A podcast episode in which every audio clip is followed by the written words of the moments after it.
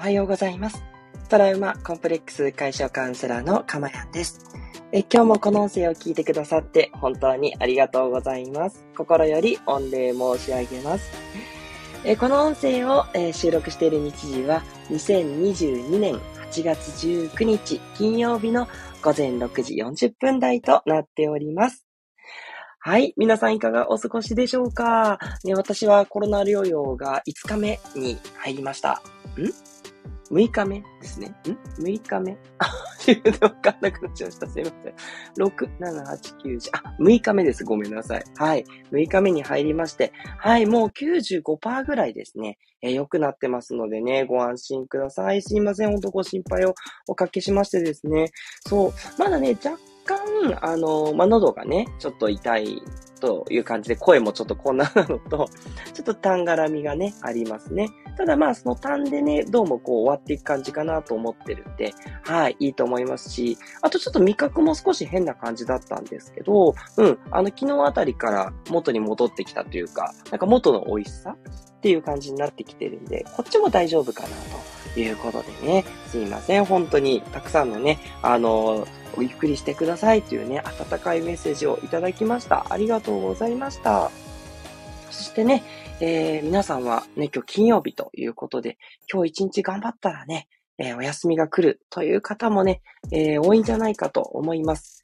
今日一日もぜひぜひ頑張っていただきたく、朝のね、ちょっとした癒しの時間にしていただけたらとても嬉しいです。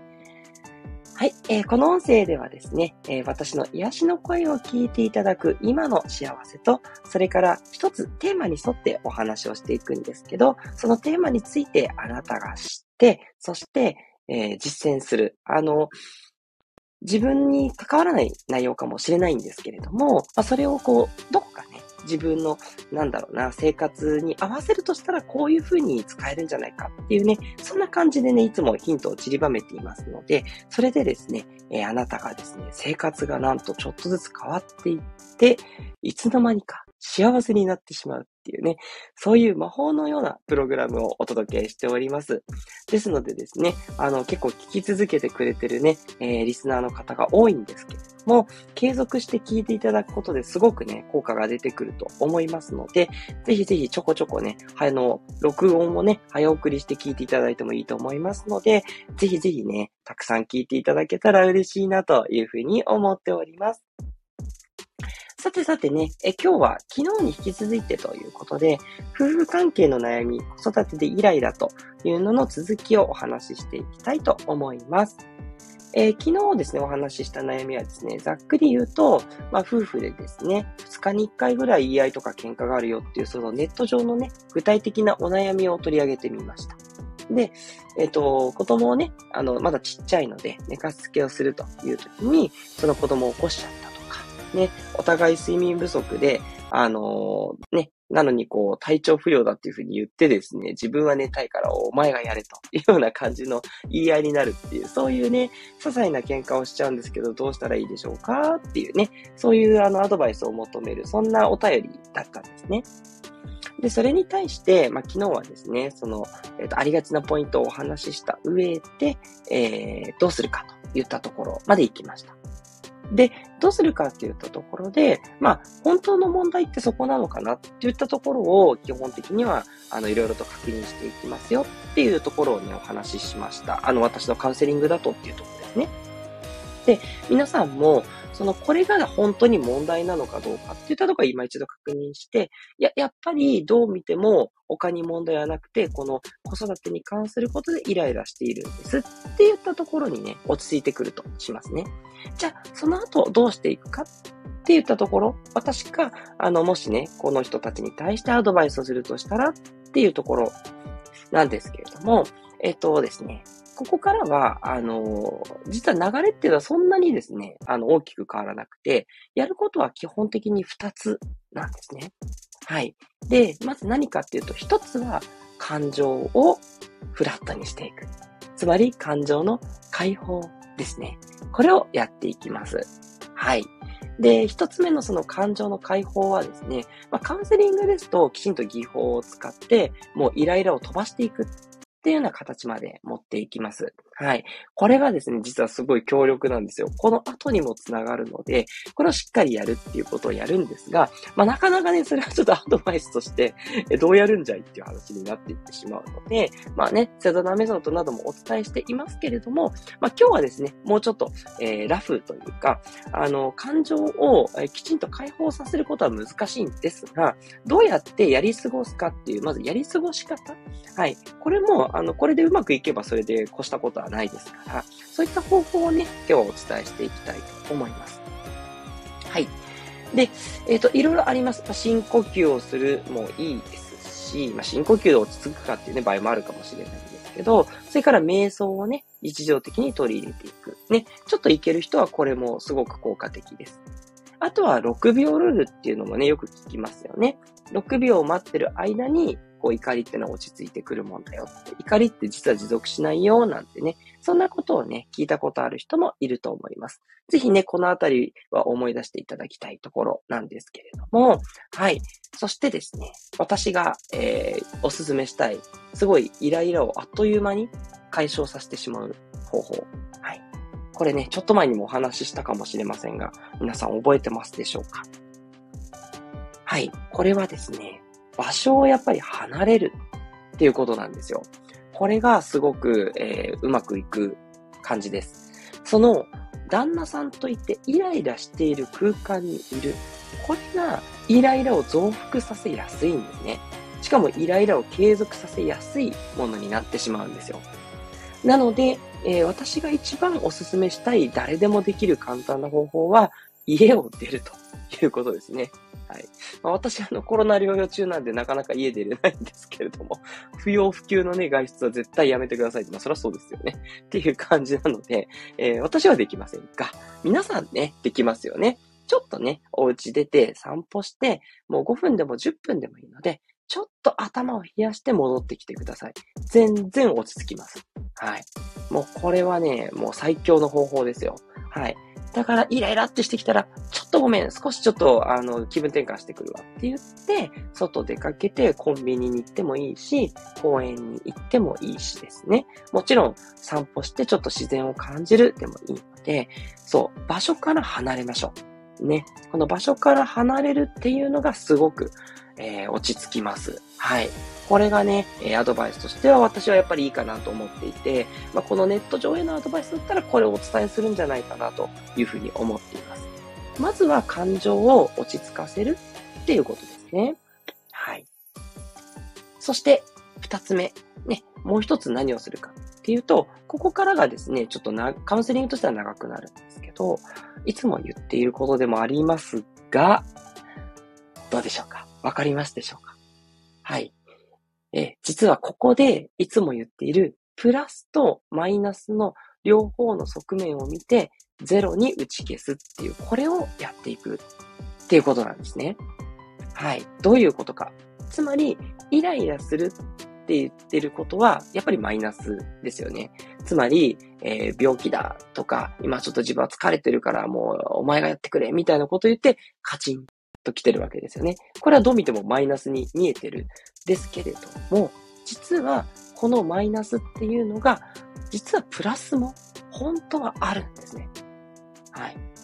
これが、まあ、なかなかちょっとご理解は難しいかもしれないんですけど、いや、どう見てもこんなね、お互いイライラして、ね、あの、喧嘩し合っててマイナスでしょって、そこだけを見たらもちろんそうなんですけど、じゃあこの喧嘩をするような関係になってしまっていることが、何かプラスをもたらしているとしたらっていう視点を少しずつ入れてお話を進めていく。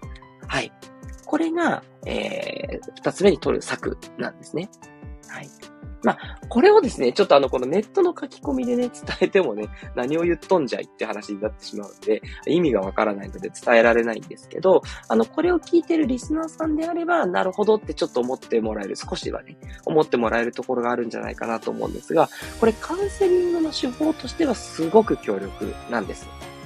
一旦感情を先解放するって言ったんですけど、イライラをですね、落ち着かせるところまで、それは、あのー、騙しではなくって、あの、本当にイライラっていう感情を飛ばしてしまうので、そうすると、落ち着いた感情で物事が考えられるようになるんですね。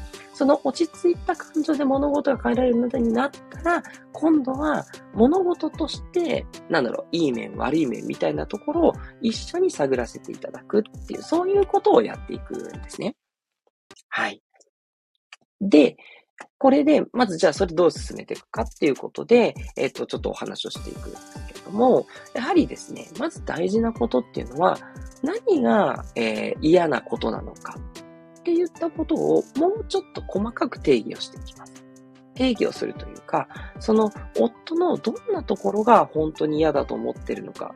それはもちろん子育てを手伝ってくれない、協力的に動いてくれないことなんですけど、その中で自分勝手なところが嫌だと思ってるのか、例えば私、妻のことをいたわってくれないところが嫌なのか、はたまた他に何が嫌なのか、そういう感じで何がもっと本当に嫌なのかっていうのを詳細に特定していくんですね。はい。まあこれあのラベリングとかね、そういうふうに言ったりもしますけれども、何が本当に自分が嫌なのかということをもうちょっと明確にうん。これのこれのこういうところが嫌だみたいな、そんなところまで一緒にあのカウンセリングだと考えますし、まあ皆さんであれば、そこをちょっと考えていただきたいですね。はい。これがまず問題を解決していく第一歩なんですよ。はい。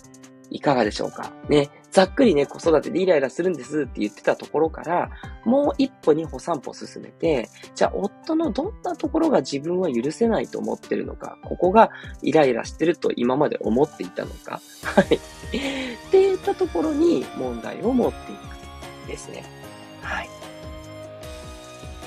ということでね、問題をもっときっちりと明確にしていく。うん。これがね、今日お伝えしたかったポイントになります。感情を場所を離れるとかでね、えー、癒して、そしてその後で今度は何が本当に嫌なのかをもうちょっと明確化しましょうと言ったところですね。はい。で、明確化していった上でさらにお話をいろいろと続けていくっていう感じになるんですけれども、どうしましょうかね今回の場合は何でしょうかやっぱり自分勝手って言ったところが嫌だっていうことになりますかね。はい。じゃあ、旦那さんが自分勝手で全然協力をしてくれないようになっている。うん。そこが嫌だとするっていうところなんですけれども、じゃあ、そうだとしたら、じゃあこの旦那さんが自分勝手だって言ったところで、いいところはなかったかって言ったところを探っていくんですね。ね、自分勝手だからね、一瞬ちょっといいのかな、そうかなっていう風な感じもするんですけれども、旦那さんが自分勝手に動く。うん。ということは、いうことは、もしかしたらですけど、あんまり、こう、自分が構わなくても結構平気で過ごしてくれる。うん。っていったところが逆としてはあるかもしれないですよね。もちろんこれ例えばの話をしていて、実際にね、どうかっていうのはわかりません。そこは、あの、カウンセリングであればお客さんにもちろんいろいろ聞いていく話なので、どうなるかはわからないんですけれども、例えばですよ。例えばそういうふうに思ったというふうになりますよね。そうしたら、実はその自分勝手って言ったところが、勝手に自分のことを進めてくれる。私が何もしなくても、勝手に自分で進めてくれるってところが、助かってる面もあるはずなんですね。いう感じで、そこがもし思いついてくると、確かに子育てっていう面では、うん、ちょっと、なんかな、勝手だなって、自分が休みたい時に休みやがって、みたいなね、ところがあるとは思うんですけれども、でもその分、自分勝手に進めてくれるから、なんかこっちがあんまり考えなくても、もう俺はこうするって決めたからこうするんだという感じでやってくれて楽な面もあると。はい。そんなところに気づいていくと、その自分勝手だって言ったところが嫌だって言っていたんですけど、じゃあ果たして本当に嫌かどうかって言ったところが、ぐらぐらぐらぐらぐらついてくるんですね。うん。もちろん嫌な面は嫌な面。だけど、それがいい風に働くケースもあるよね。それはもちろん、その奥さんにとってのメリットって意味でですね。うん。旦那が勝手に動いてくれるから楽な面もある。